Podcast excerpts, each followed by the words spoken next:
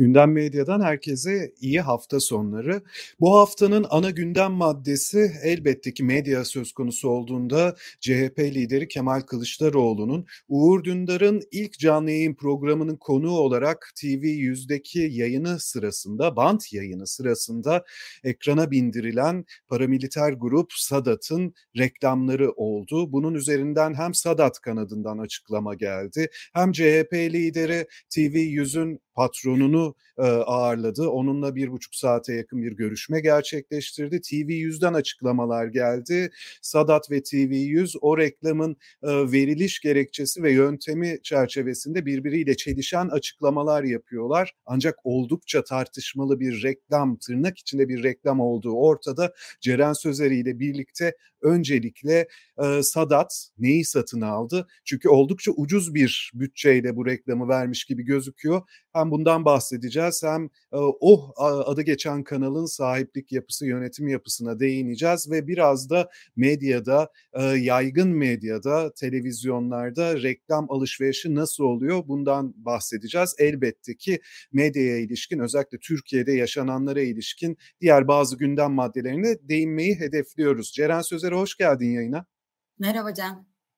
Şimdi ana başlığımız Sadat neyi satın aldı şeklinde belirlendi. Sence neyi satın aldı? Kemal Kılıçdaroğlu canlı yayınında o alt bantta e, arzı endam ederek kendini göstererek.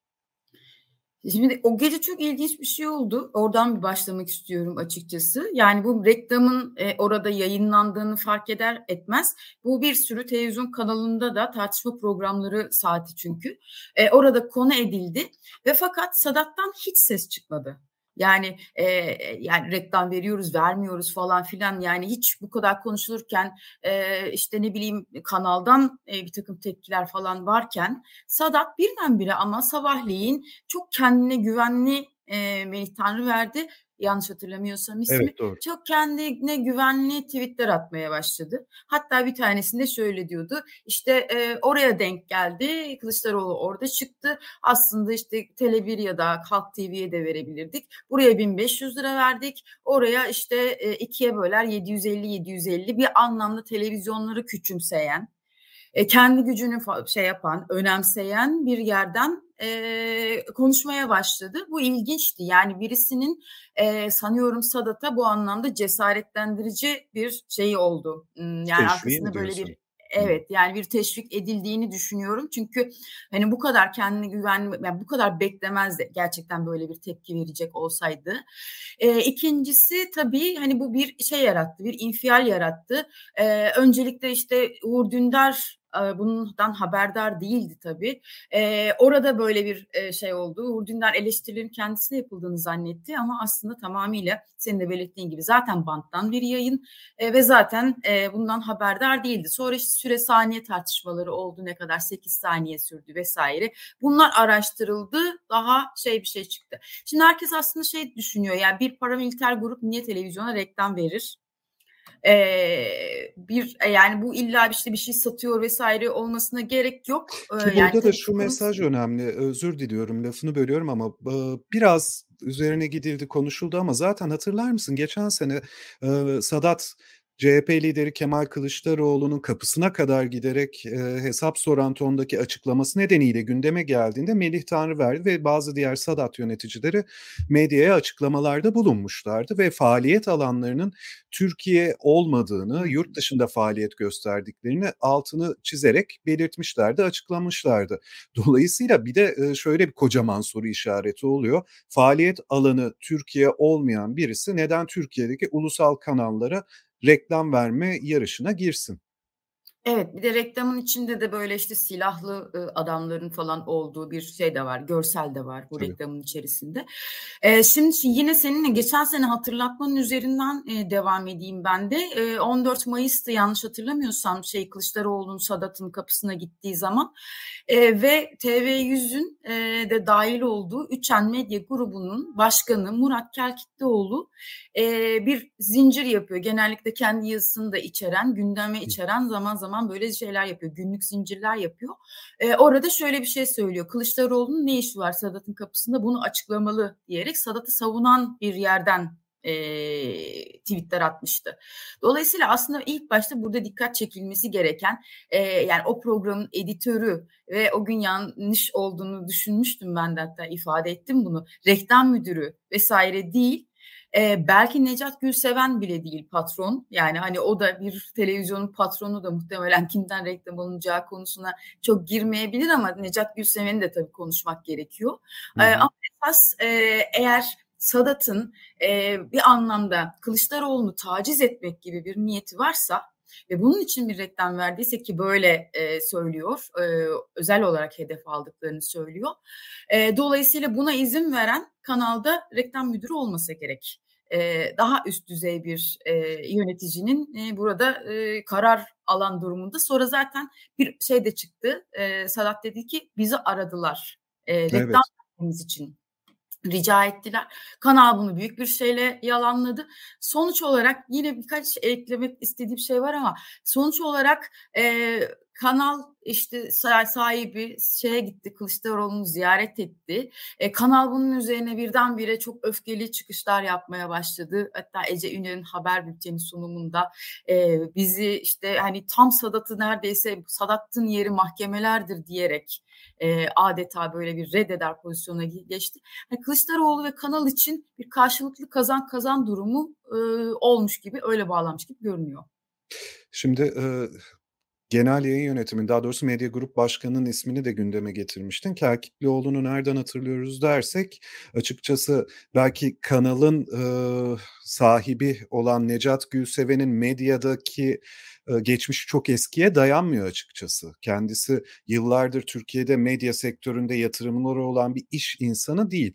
Faruk Bildirici'nin de bu konuda bir yazısı vardı. Uzun uzun aynı şeyleri yinelemeye gerek yok. İlgi duyanların açıkçası Bildirici'nin yazısına bakmasını tavsiye ederim ama Murat Kerkiklioğlu'nun tam tersine medyadaki geçmişi oldukça eskilere dayanıyor. Aslında ismini nereden hatırlıyoruz diye baktığımızda örneğin hatırlar mısın Akşam Gazetesi tasarruf mevduatı Hayatı Sigorta Fonu'na devredilmişti ve o zaman kendisi Akşam Gazetesi'nin genel yayın yönetmeni olarak TMSF tarafından atanmıştı.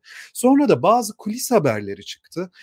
Bunların bir iddia düzeyinde kaldığını söylemek, bunun altını çizmek gerekiyor. Ancak o dönem medya sitelerinde çıkan bazı kulis haberlerinde işte Akşam Gazetesi personeliyle yaptığı ilk toplantıda ben AK Partili değilim, beni ancak beni TMSF getirmedi aslında başbakan getirdi diyerek siyasi iradenin arkasında olduğunu e, söylediği bazı ifadeler ona atfedilmişti.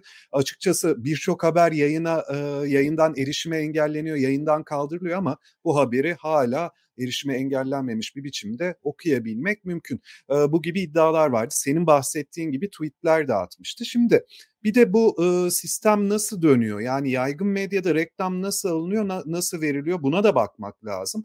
Açıkçası benim ilk aklıma gelen ilk refleksim şu oldu. Çünkü hatırlar mısın geçmişte çok fazla e, ana akım kanalların, yaygın haber kuruluşlarının e, reklamları reddettiğine dair haberler çıkıyordu medya sitelerinde ve Google'a veya herhangi bir arama motoruna tırnak içinde e, reklamını yayınlamayı reddetti veya reklamını yayına almadı yazdığınız zaman bir sicil ortaya dökülüyor. Kimler deyince örneğin Ekrem İmamoğlu'nun İstanbul Büyükşehir Belediye Başkanı iken televizyonlara verdiği bir reklamı e, ana akım kanallar, yaygın medya, televizyon kanalları yayınlamaktan imtina ediyorlar.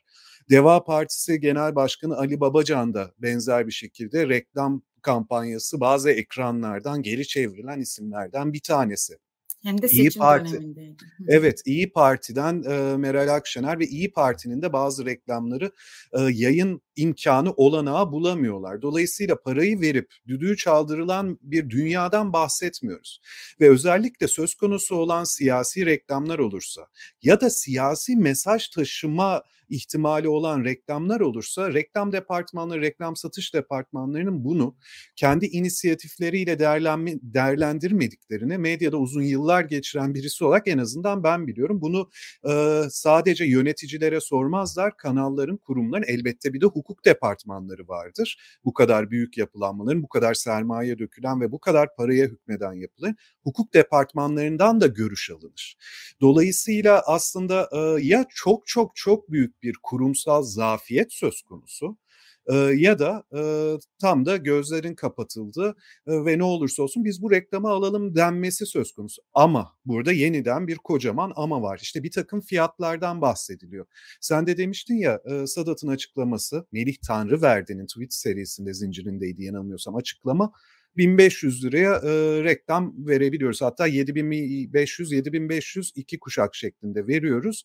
E, ancak bu fiyatlar oldukça düşük. Yani şimdi e, notlara bakınca 5600 liralık bir reklam bütçesi olduğuna dair de bir açıklama gelmişti Sadat reklamları için. Yani Ceren aslında senle biz şöyle yapabiliriz. Biraz aramızda para toplasak bu programın yaygınlığını artırmak için demek ki TV yüze reklam verebiliyoruz e, bu bütçeyle. Yani birkaç kişi bir araya gelse alt bant reklamı hem de ana muhalefet partisi liderini hem de seçim öncesi hem de Uğur Dündar gibi bir televizyoncu ve gazeteciyle yayınında reklam verebiliyor. Bu açıkçası e, kanalın kendini ekonomik darboğazdan kurtarmak ya da düzlüğe çıkarmak için hele bugünkü ekonomik şartlar düşününce e, düşündüğünce çok da makul bir rakam gibi gelmiyor. Ama aslında burada da çok ciddi kafa karışıklıkları var. E, Melih Tanrıverdi senin dediğin gibi onlar bizi aradılar. Bakın Kılıçdaroğlu yayını var. Reklam vermek ister misiniz diye bize ulaştılar dedi. TV yüzden ertesi gün bir açıklama geldi. Hayır söz konusu bile değildir. Bu tam e, bir çarpıtmadır tonunda bir açıklama geldi.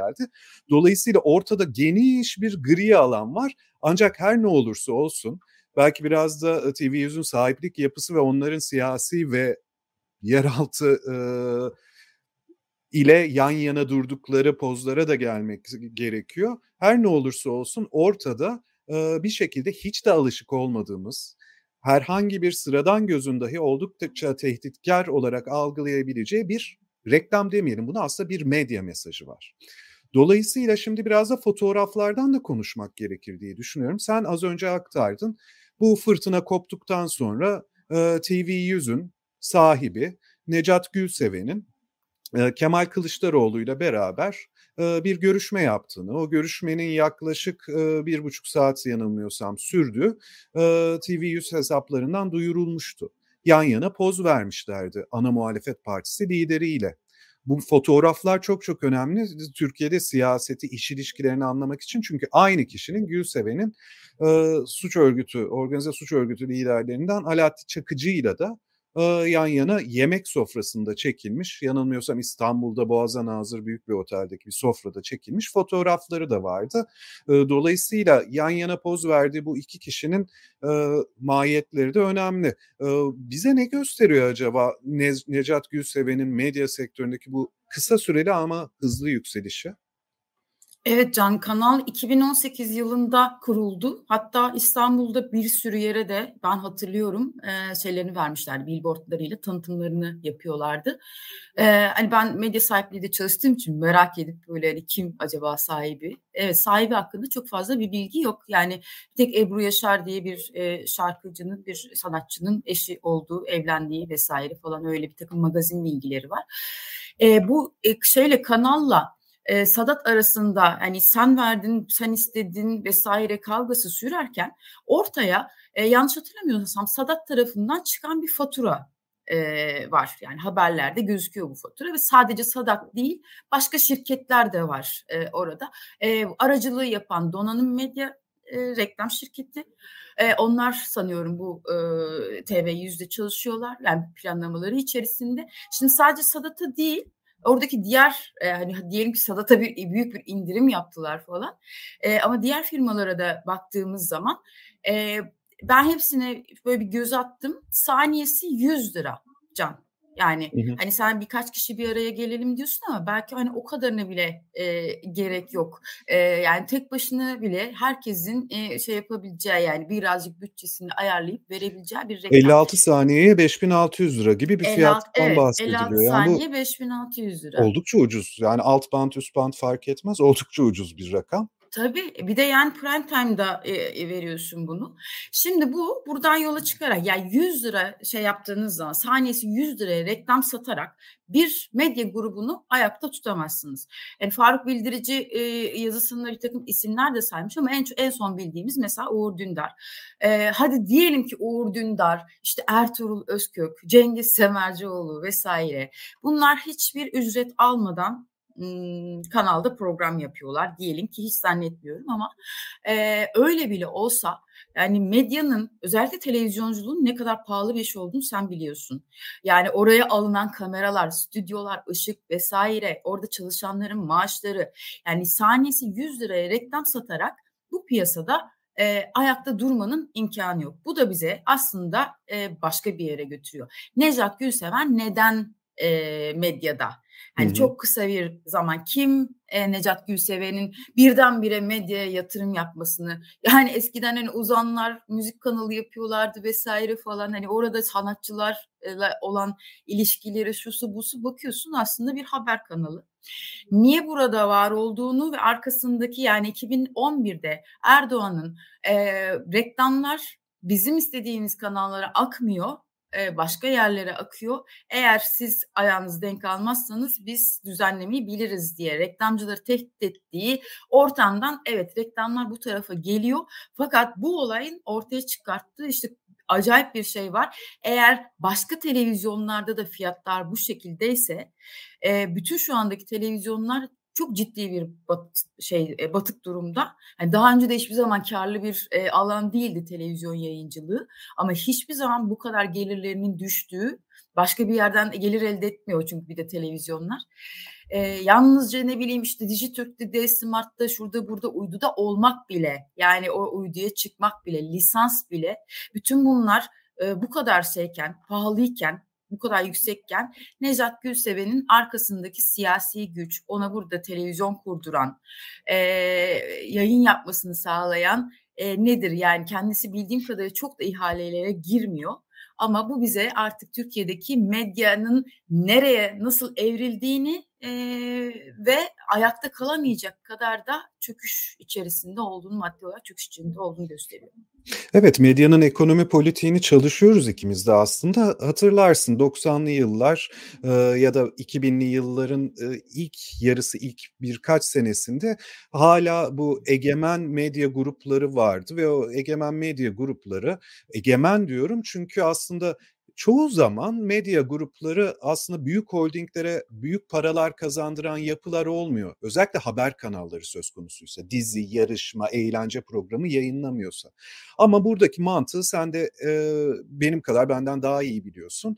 E, haber kuruluşları sahipliği haber kuruluşu sahipliği bu bir gazete olabilir, internet haber sitesi olabilir, televizyon haber e, kanalı olabilir. Aslında hükümetle Yeri geldiğinde bir ihaleyi almak için, pazarlık yapmak için bir kaldıraç görevi görüyordu. Yeri geldiğinde vergi borçlarının holdingin bir başka şirketinin sildirilmesi için bir kaldıraç görevi görebiliyordu. Ve dolayısıyla aslında güç bu kadar iktidarda konsolide olmadan önce küçük de olsa bir pazarlık aracı olarak araçsallaştırılabiliyordu o büyük holdinglerin patronları tarafından. Sonrasında da o büyük holdingler için yüzer kalmak, hayatta kalabilmek için can simidi olabil, olabilsin diye artık yaşanır halde tutuluyorlar o medya kuruluşları. En azından oralarda yapılan yayıncılık söylenenler olduğu kadar söylenmeyenler üzerinden doldurulan birinci sayfalar, internet sayfası manşetleri, televizyon, ana haber bültenleri ya da ara bültenler aslında bir anlamda iktidara o holding sahiplerinin iş insanlarının e, ne kadar yakın olduğuyla doğrudan orantılı. Ve senin de dediğin gibi tırnak içinde star isimlerle donatılmış bir televizyon kanalı eğer 56 saniyeye bir 5600 liralık reklamla bu kanalı çevirdiğini düşünen veya söyleyen, ifade eden, iddia eden bir sübvanse etmeden buradaki yayıncılığını herhangi başka bir noktadan kişi varsa açıkçası bu ifade sorgulanmaya çok daha muhtaç. İşte bu dengesizlik, bu belki de gelir gider kalemler arasındaki derin uçurumda senin de sorguladığın gibi haklı olarak ortaya kocaman bir soru işareti koyuyor. Hangi ekonomik ya da hangi siyasi sahikle söz konusu sürdürülebiliyor bu yayıncılık ya da sürdürülecek. Bu açıkçası izlenmeye, tartışılmaya değer ama sen bir yandan da e, sahiplik yapısı çalışıyorum diyorsun ya Türkiye'de artık Arap saçına dönmüş bir sahiplik yapısı da var. Söz konusu olan medya kuruluşları olunca elbette vitrinde bir sahiplik yapan bir patron, bir iş insanı olabiliyor. Ama arkadaki sermaye ilişkilerini çözmek ya da arkadaki sermayenin siyasetle ilişkilerini çözmek her geçen gün zorlaşıyor. Çünkü ortada şeffaflık kalmadı da diyebiliriz sanırım değil mi? Evet Can, eee, yani bunun açıklamasını aslında denetimini yapması gereken Radyo Televizyon Üst Kurulu. Eee, orada hiçbir şeffaflık olmadığı için, eee, evet biliyoruz işte hani sahibi görünen bir birisi var eee, ama gerçekten hani bir ekonomik eee, rasyonelite içerisinde mi ayakta kalıyor? Eee, başka sermayeler var mı? Yani bir de bunun arkasında eee, başka ortaklıklar üzerinden üst çatı ortaklıklarla da eee, şey işleyebiliyor bu sistem. Rütü'nün Radyo Televizyon Üst kurulunun şeffaf olmadığı bir başka konu daha var Can. İstersen oraya da geçelim. Hı hı. E, o da kamu spotları konusu. E, sürekli e, Radyo Televizyon Kurulu bir takım kamu spotlarını televizyonlara dayatıyor. Bunları ücretsiz olarak yayınlanması gerektiği konusunda. Yine Faruk Bildirici'nin geçmişte e, hatırlattığı, bayağı üstüne düştüğü, bu konuyu tartışmaya açtığı bir dönem vardı. O da kamu spotları e, kimler tarafından çekiliyor, ne kadara mal oluyor, e, kimlere dağıtılıyor e, ve bu işte hani mesela yönergeye uygun mu bir kamu sürütün bir kamu spotu yönergesi var. E, orada bir belli bir takım şartları taşıması gerekiyor kamu spotlarının. Bunları uyup uymadığını tartıştığı veya bu buradaki bilgileri şeffaf olarak aktardığı bir şey de yok. E, bir durum da yok. Yani esas problem zaten e, Rütük'ten başlıyor. Hı hı. Bunlardan sonuncusuydu gündemimize alalım diye konuştuğumuz şu meşhur Türkiye Yüzyılı e, sloganının ki bu bizim yakıştırmamız değil Anadolu Ajansı'nın çok yakın tarihte bir haberi var. De, e, Anadolu Ajansı diyor ki AK Parti hazırlıklarını sürdürdüğü Türkiye Yüzyılı temalı seçim beyannamesi. O beyannamede şöyle şöyle diyecek diye. Yani e, resmi ajans aslında bunun e, iktidar partisi ve Cumhurbaşkanı adayı çıkartacak olan e, partinin seçim beyannamesinin sloganı olduğunu resmi tüm Türkiye'ye geçti haberlerinde belirtiyor. Şimdi kamu spotu ile bunun e, ilişkisi nedir? Radyo Televizyon Üst Kurulu, RÜTÜK, e, toplantı yapıyor ve Tarım Orman e, Bakanlığı'nın eğitim dairesi bir video hazırlatmış. O videoda aslında E-Devlet'ten çeşitli uygulamalarla çiftçilerin ne kadar rahat gündelik işlemlerini yapabilecekleri ya da sorunlarını çözebileceklerine dair bir e, anlatı söz konusu. Orada diyaloglar geçiyor ve o diyaloglardan bir tanesinde Türkiye yüzyılı ifadesine doğrudan atıf yapılıyor. Yani Tarım Bakanlığı eliyle aslında iktidar partisinin seçim beyannamesinin veya seçim kampanyasının ana sloganı kamu kaynaklarıyla daha doğrusu kamu iradesiyle çünkü herhangi bir kaynak söz konusu değil tüm medyada ücretsiz yayınlanması üzere kanallara veriliyor. E size Rütük bu e, kaseti, bu bantı veya bu dijital dosyayı yolladığında ben bunu yayınlamıyorum demiyorsunuz. Genel teamülde o yönde değil. Bir anda artık kamuyla, devletle, iktidar, devletle hükümet, devletle iktidar partisinin iç içe geçtiği, sloganların iç içe geçtiği ve bu sloganların yaygın medya eliyle dolaşıma, kamu iradesi tarafından dolaşıma sokulduğu bir durumda söz konusu. Evet Can yani kamu spotu yönergesinin 8. ek maddesi 2013'te değişiyor.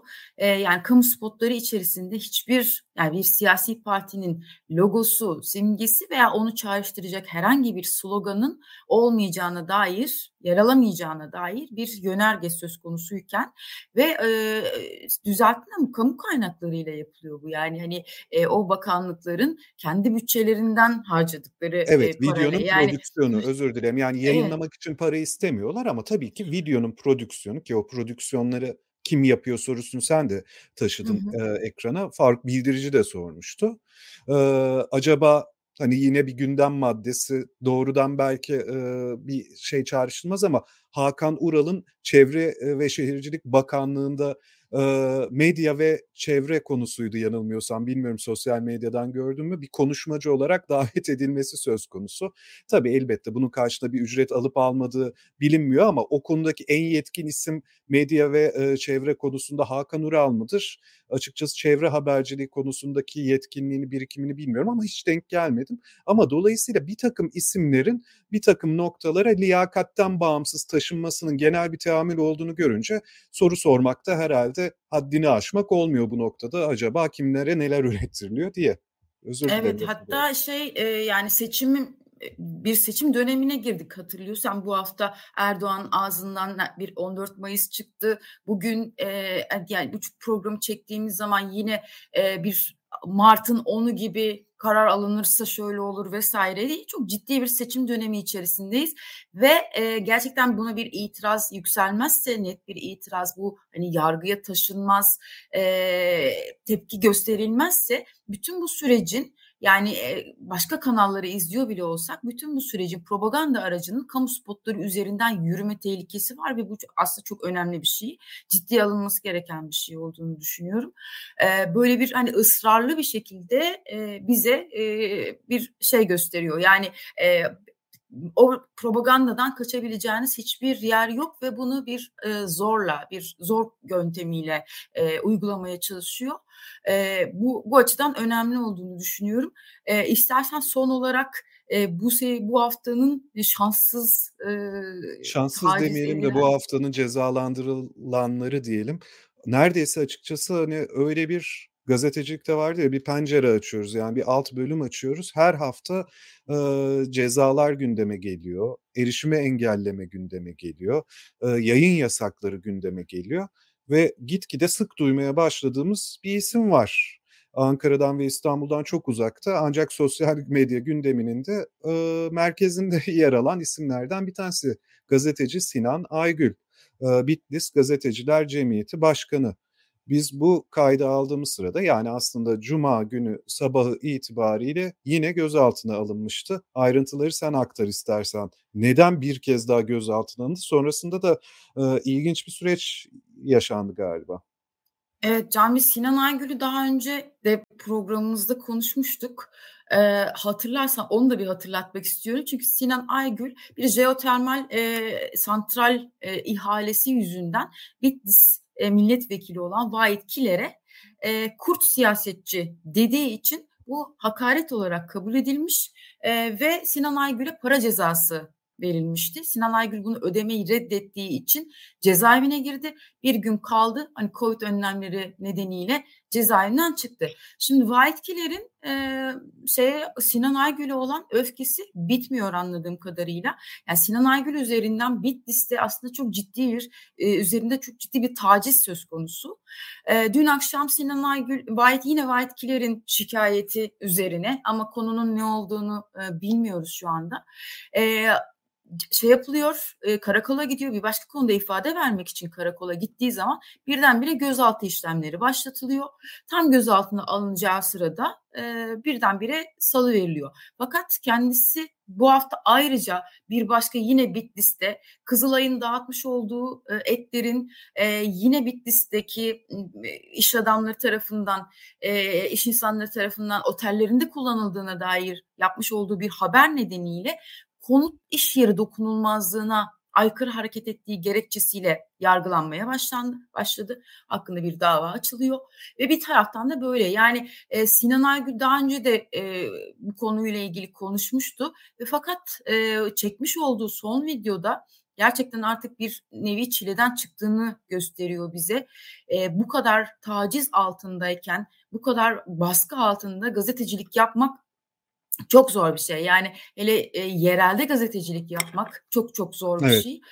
Çünkü dikkat... ulusal çapta özellikle ekranda olan isimler, özellikle belirli popülaritesi olan isimler haklı ıı, sebeplerden veya işte ıı, bir popülarite sağlamış isimler ıı, tabii ki herhangi bir haksızlığa, adaletsizliğe, hukuksuzluğa uğradıkları iddiasıyla ortaya çıkınca e, haklarındaki kamuoyu, onları destekleyen kamuoyu tepkisi bambaşka oluyor ama senin de söylediğin gibi yerel gazetecilik kol kırılıyor adeta yen içinde kalıyor. Seslerini duyurmaları çok çok güç oluyor ve aslında ulusal çapta da yereldeki o kılcal damarlardan beslenmeyince hatırlarsın yani bir jurnonun bir dosyası vardı haber çöllerine dönüşüyor. Yani Türkiye'de Türkiye'nin dört bir yanındaki o kılcal damarlar kesilince gazetecilik sona erdirilince, bitirilince, yıldırılınca yaptırımlarla beraber dize getirilince açıkçası sadece İstanbul, Ankara veya belli merkezlerdeki birkaç tırnak içinde cesur insanın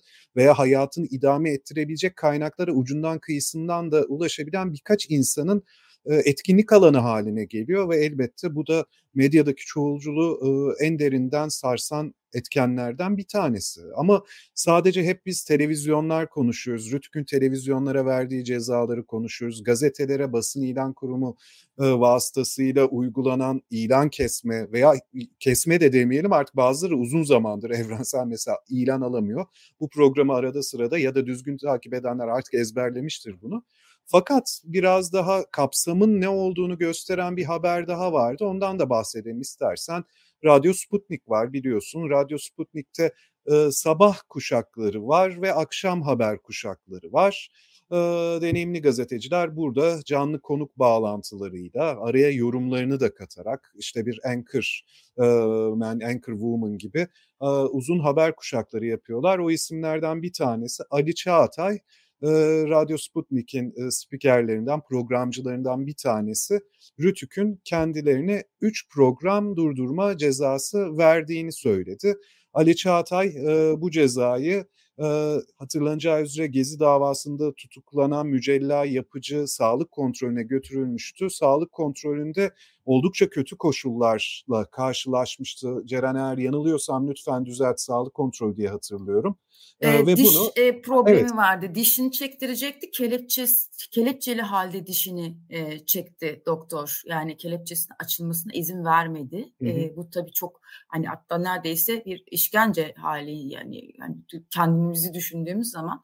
İleri e, yaşlı acılı, bir kadın tutuklunun ve evet. siyasi e, sahiplerle tutuklanmış birisinin. O da Ali Çağatay da kendi Twitter adresinde de paylaştı. Açıkçası ben o yayını dinlemedim ama bu uygulamayı Amerika Birleşik Devletleri askerlerinin e, Irak'taki Bağdat'tı yanılmıyorsam Ebu Ghraib hapishanesinde o dünyaya ifşa olan fotoğraflar vardı, işkencevari fotoğraflar ya da Küba'daki o Guantanamo'daki Amerikan üstünde e, elleri arkadan bağlanmış, başına çuval geçirilmiş o e, turuncu elbiseli e, tutukluların imgesini herkes hatırlayacaktır. Bunlara benzettiği için 3 program durdurma cezası aldığını söyledi ama yanılmıyorsam tek ceza da bu değilmiş değil mi? Değil tabii. Bir tane daha yani aslında Rütü'nün bir süredir e, Ali Çağatay'ı keşfettiğini e, düzenli izleyip düzenli ceza verdiğini görüyoruz kendi tweetlerinden. E, mesela geçen haftalarda e, George Orwell'dan bir alıntı yaptığı için bir kitaptan bir alıntı e, şey cezası alkollü alkol övme, içki övme cezası, gençleri içki özendirmek gibi bir ceza alıyor. E, son olarak da iki, iki ceza üst üste. Bir tanesi bu e, mücella yapıcı ve e, Kor General Vural Avar'ın hapishanedeki hmm. e, kötü muamele yani Vural Avar da e, şeyleri kaburgaları kırık olduğu halde cezaevine konuyor. Evet, evet, bir tedavi evet, görmüyor. Evet. E, bunu de, dile getirdiği için senin dediğin gibi ya bunu Guantanamo'ya benzettiği için ve Ebu Ghraib'e benzettiği için sonrasında da Levent Göktaş e, tutuklandığı zaman e, ki artık yargılanıyor yani hani Türkiye iadesi istendi. Kimin tetikçisi Levent Göktaş dediği için ceza veriliyor e, şeyde üst üste e, hem de bunların hepsi program durdurma cezaları. Dolayısıyla aslında sabah işe giderken veya akşam işten dönerken olur da radyonuzu açıp muhalif bir şeye, e, sese, bir eleştiriye, iktidar eleştirisine rastlamayın diye Rütük e, bizim için e, böyle önlemler alıyor. Önlemler alıyor ama bir yandan da gazetecilikte devam ediyor. E, açıkçası bakalım bu program durdurmalar Ali Çağatay veya programı durdurulan herhangi bir programcının yaklaşımını etkileyecek mi? Yeter ki kurumları arkalarında dursun veya Sinan Aygül gazetecilik adına kendi inandığı, bildiği çerçevede haberler yapmaya devam edecek mi? Bunları zaman gösterecek. Ancak daha önceki cezalardan biliyoruz ki birçok eleştirel medya kuruluşundaki gazeteci, haberci hatta yorumcu en azından seslerini duyurma konusunda iradelerini sürdürebiliyorlar. Elbette ki bu konuda yalnız kalmamaları da gerekiyor, öngörülüyor. Siyasetin gündemi çok çok hareketli, çok çok karışık. Ancak siyasette işte Cumhurbaşkanı adaylığına konsantre olunmuşken, seçim kampanyalarına konsantre olunmuşken bir yandan da medyada neler olup bittiğine eğer bakılmazsa ve senin dediğin gibi belli konularda zamanında daha geniş kapsamlı tepkiler gösterilmezse belki de bir süre sonra bunun için çok geç de olabilir. Ne dersin? Evet Can, yani her neredeyse programı böyle bitirir hale geldik yani. Buraya bir bakın, burada bir burada bir medya politikası üretmek e, çok elzem. E, o yüzden hani neredeyse programımızın sloganı Ruşen Çakır'ın e, söyleyeceklerim bu kadar iyi günler demesi gibi biz de hani burada medyaya e, biraz daha medya politikalarına önem vermek, e, buradaki itirazlara, buradaki baskıları biraz daha sahiplenmek gerekir diye bitiriyoruz galiba. Ya istiyorsan sesimiz e, belli kesimlere ulaşmıyor belli ki. E, saniyesi 100 liradan belli kanallara alt bant şeklinde e, bu mesajı da verebiliriz. Bunu da bir düşünelim derim. Peki çok çok teşekkürler Ceren Sözleri. İyi, iyi hafta sonları. Biz dinleyenlere de iyi hafta sonları. Görüşmek üzere. Görüşmek üzere.